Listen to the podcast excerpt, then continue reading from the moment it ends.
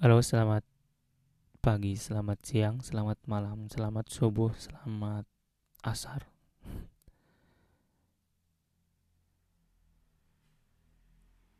Salam kenal dari saya, Tommy Lilo, yang akan menjadi host di podcast ini. Podcast yang gak tahu arah tujuannya ke mana. Yang jelas podcast ini akan berisi tentang kebanyakan sih tentang buku ya teman-teman. Dan kali ini di tanggal 3 ya, tanggal 3 April 2022 di mana bertepatan di hari pertama bulan puasa di 2022 ya buat yang menjalankan dan di sini saya mau baca sebuah buku untuk menemani bulan puasanya menjalani ibadah puasa sebuah buku dari Ustadz Salim Afillah dengan judul lapis-lapis keberkahan. Ya kita dengarkan. Ya mungkin ada teman-teman yang sebenarnya besar keinginannya untuk baca buku tapi males gitu. Ya bisa didengarkan dari podcast ini ya. Walaupun yang bacain suaranya nggak enak, nggak asik gitu, tapi Semoga bisa sedikit memberi semangat buat teman-teman dan bisa menyampaikan pesan yang disampaikan oleh Ustadz Salim Afillah sebagai penulis di buku ini. Kita mulai dengan prolognya dulu ya. Judulnya Tiga Gunung. Dua gunung yang pertama, Aksyabain julukannya seperti sebutan, itu pula wujudnya. Dua yang kokoh, pejal, dan keras. Bagai mempelai pengantin, keduanya menjulang tinggi dengan gagah di latari pelaminan langit. Cahayanya mentari. Cahaya mentari pun melipir ketika bayang-bayangnya jatuh di hamparan pasir. Dinding gunung-gunung ini cadas berwarna merah, menyesak ke arah Taif dan Mekah Angin gurun yang sanggup menerbangkan kerikil seakan tak mampu mengusiknya walau secuil. Yang satu bernama Abu Kubais, sedang pasangannya Ko'ai Ko'an adalah malaikat penjaga kedua gunung ini. Suatu hari di Gamit Jibril menyapa seorang lelaki yang berjalan tertatih di Korn Al-Manazil. Bekas darah yang merahnya mulai menua dan lengket masih tampak di kakinya. Ada yang bening berbinar sendu di sudut matanya. Wajah itu tetap cahaya, meski awan lelah dan kabut duka memayungi air mukanya. Jelas, beban berat menggenangi jiwanya. Tapi kita nanti akan tahu, yang tumpah ruah tetaplah cinta. Ya Rasulullah, begitu kelak Aisyah bertanya, sembali bersandar mesra di bahu beliau dan menatap matanya penuh cinta.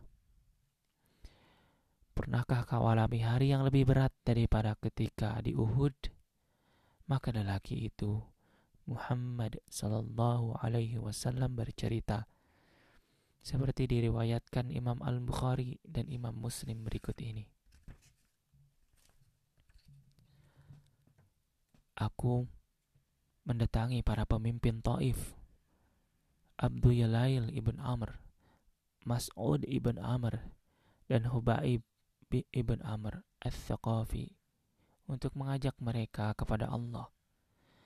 Salah seorang di antara mereka berkata, Tirai Ka'bah tersobek jika sampai Allah mengutus seorang Rasul.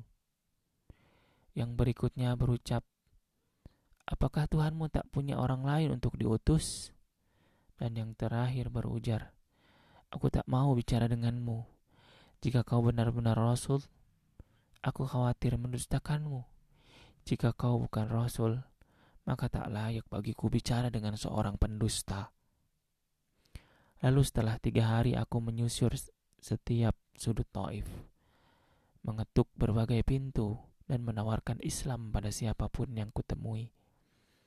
Mereka pun beramai-ramai mendustakan, mengusir dan menyakitiku. Aku pun pergi dengan kegundahan dalam hati hingga tiba di Kon Asa, Adib.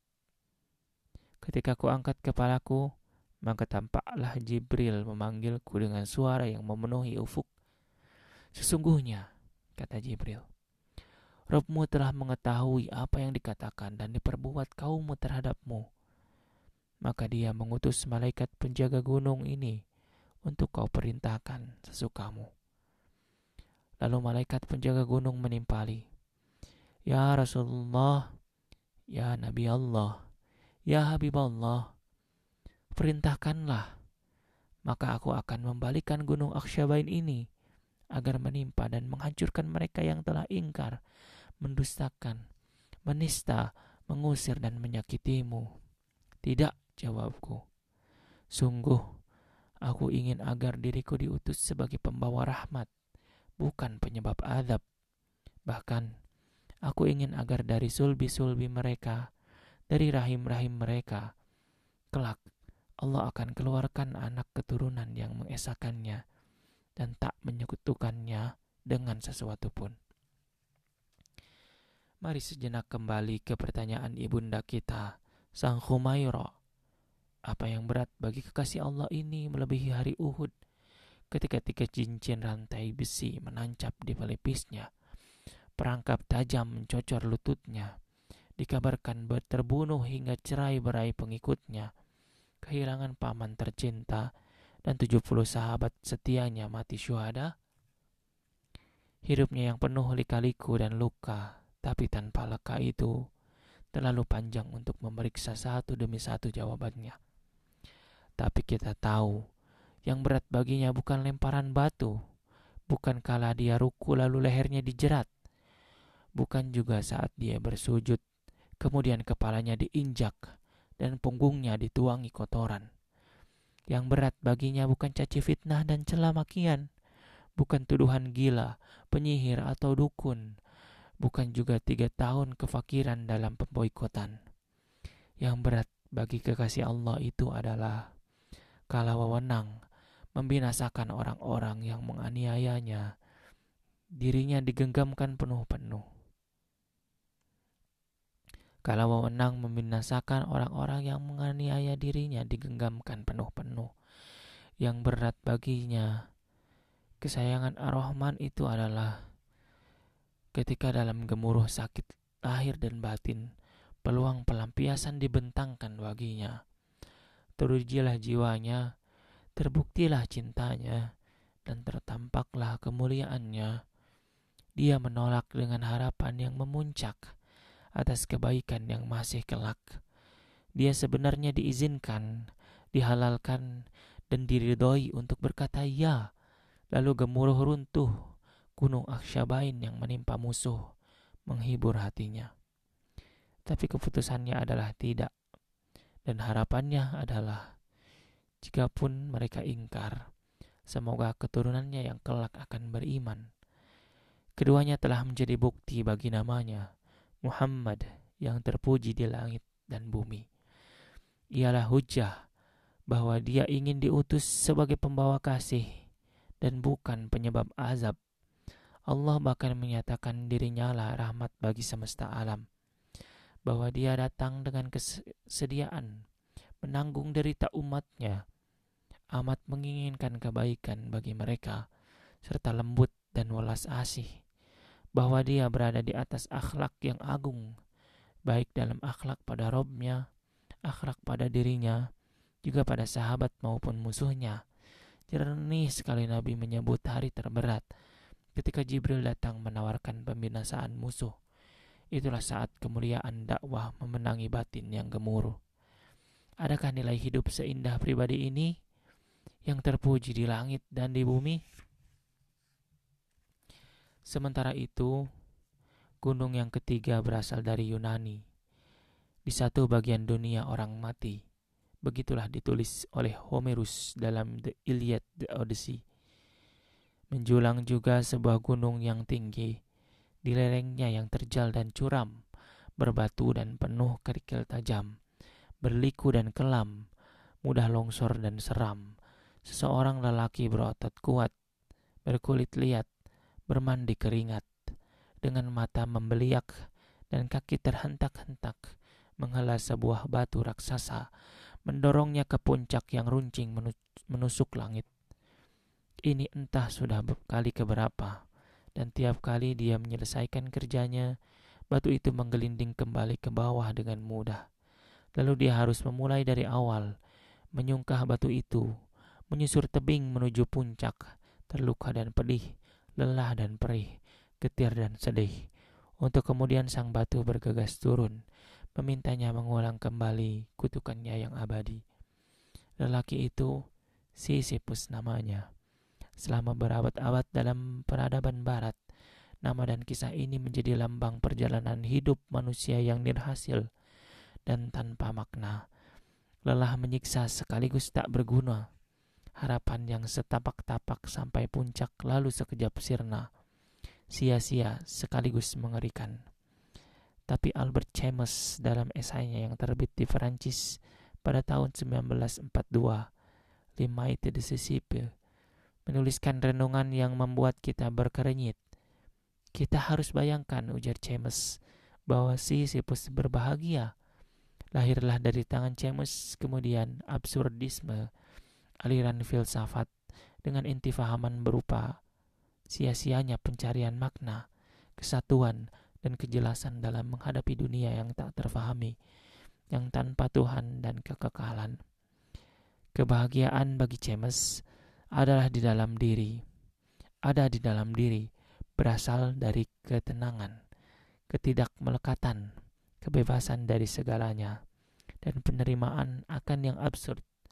Dunia dan penghidupan kita hari ini, kata James, sering lebih absurd dari apa yang dialami dan dikerjakan Sisyphus.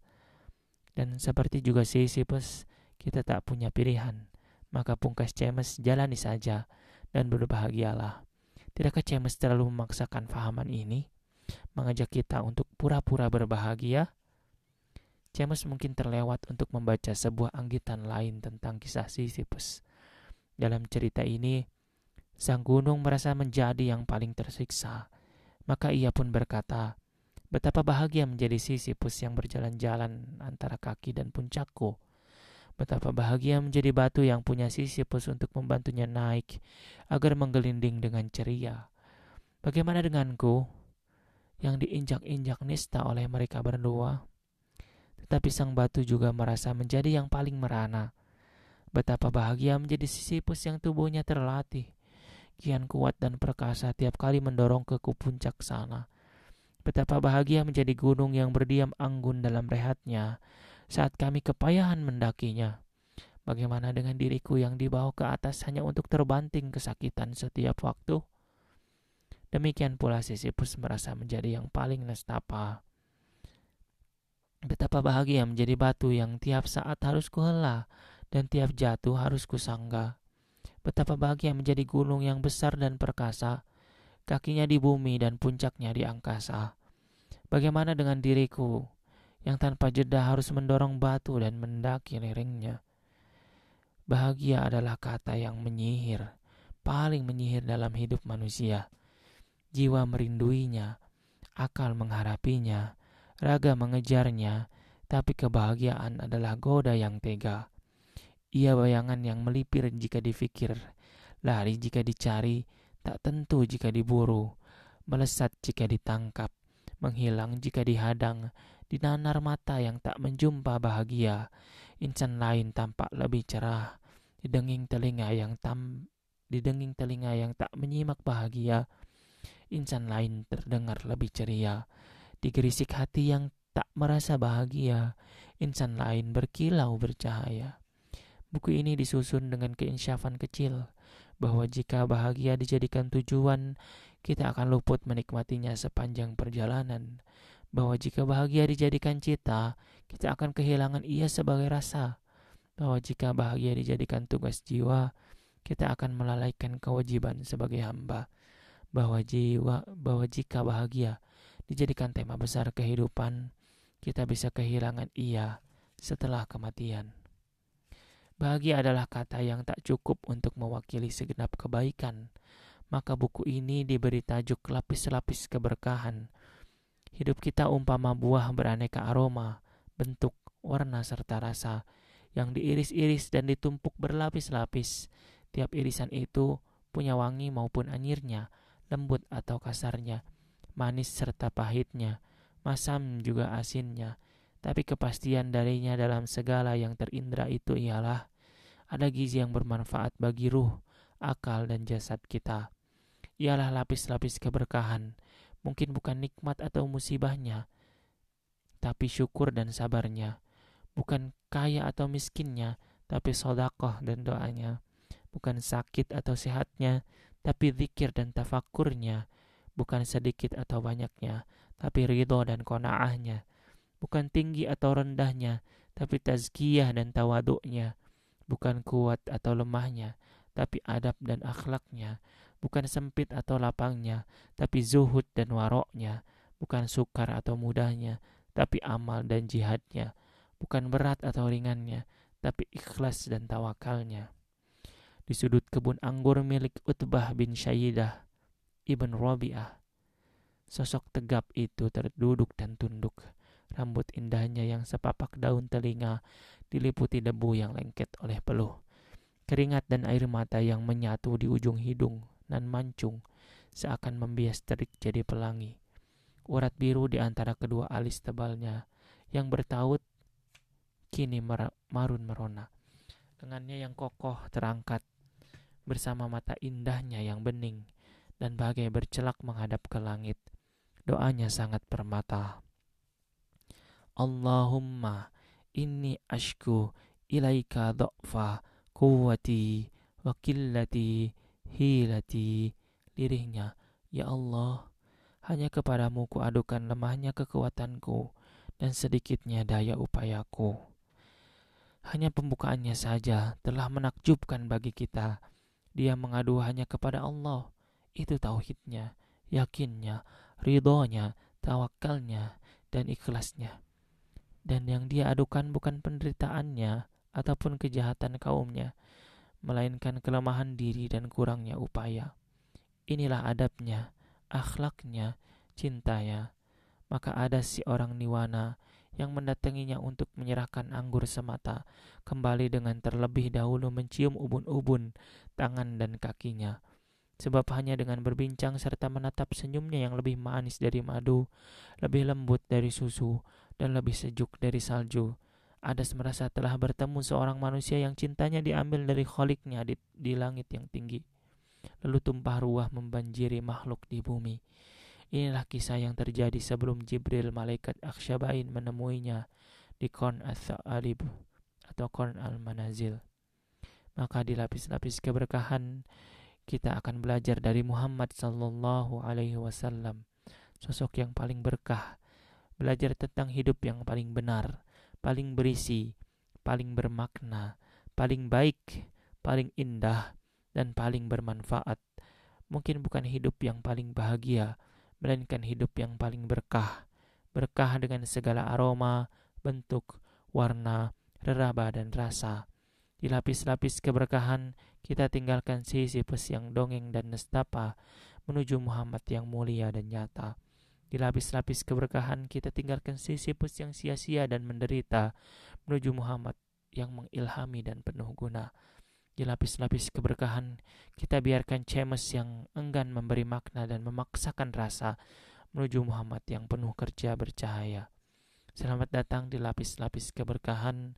Selamat datang di hidup yang mengambil teladan dari seorang lelaki yang namanya terpuji di langit dan bumi. Selamat datang di lapis-lapis keberkahan. Kita akan mengupas beriris-iris asas makna hingga mampu mengemudi hati di jalan lurus agar mesra dengannya.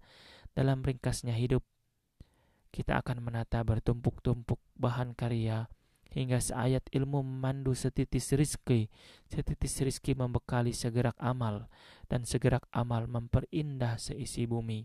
Kita akan mencicipi bersusun-susun rasa surga dalam sesosok pribadi, serumah keluarga, hingga selingkung negara. Selamat datang di lapis-lapis keberkahan. Biarlah bahagia menjadi makmum bagi Islam, iman, dan ihsan kita, membuntutinya hingga ke surga. Alhamdulillah. Sudah kita baca ya prolog dari buku Lapis-lapis keberkahan karya Ustadz Salim Afillah. Dan bagi teman-teman yang mau membaca bukunya silahkan bis bisa dicari ya bukunya buku lapis-lapis keberkahan karya Ustadz Salim Afillah.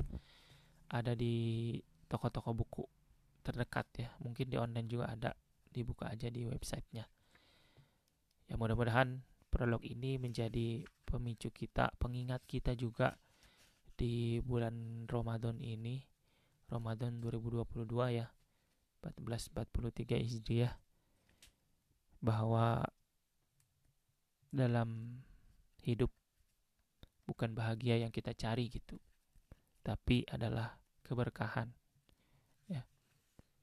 Untuk episode yang perdana ini kita cukupkan sampai di sini. Mudah-mudahan ini bisa menjadi pengingat dan sedikit mengilhami. Wih, pakai rima ini kayak Bu Ustadz Salim. Dan mudah-mudahan podcast ini bisa terus berlanjut membaca buku lapis-lapis keberkahan ya. Sampai bertemu di episode-episode berikutnya. Dadah.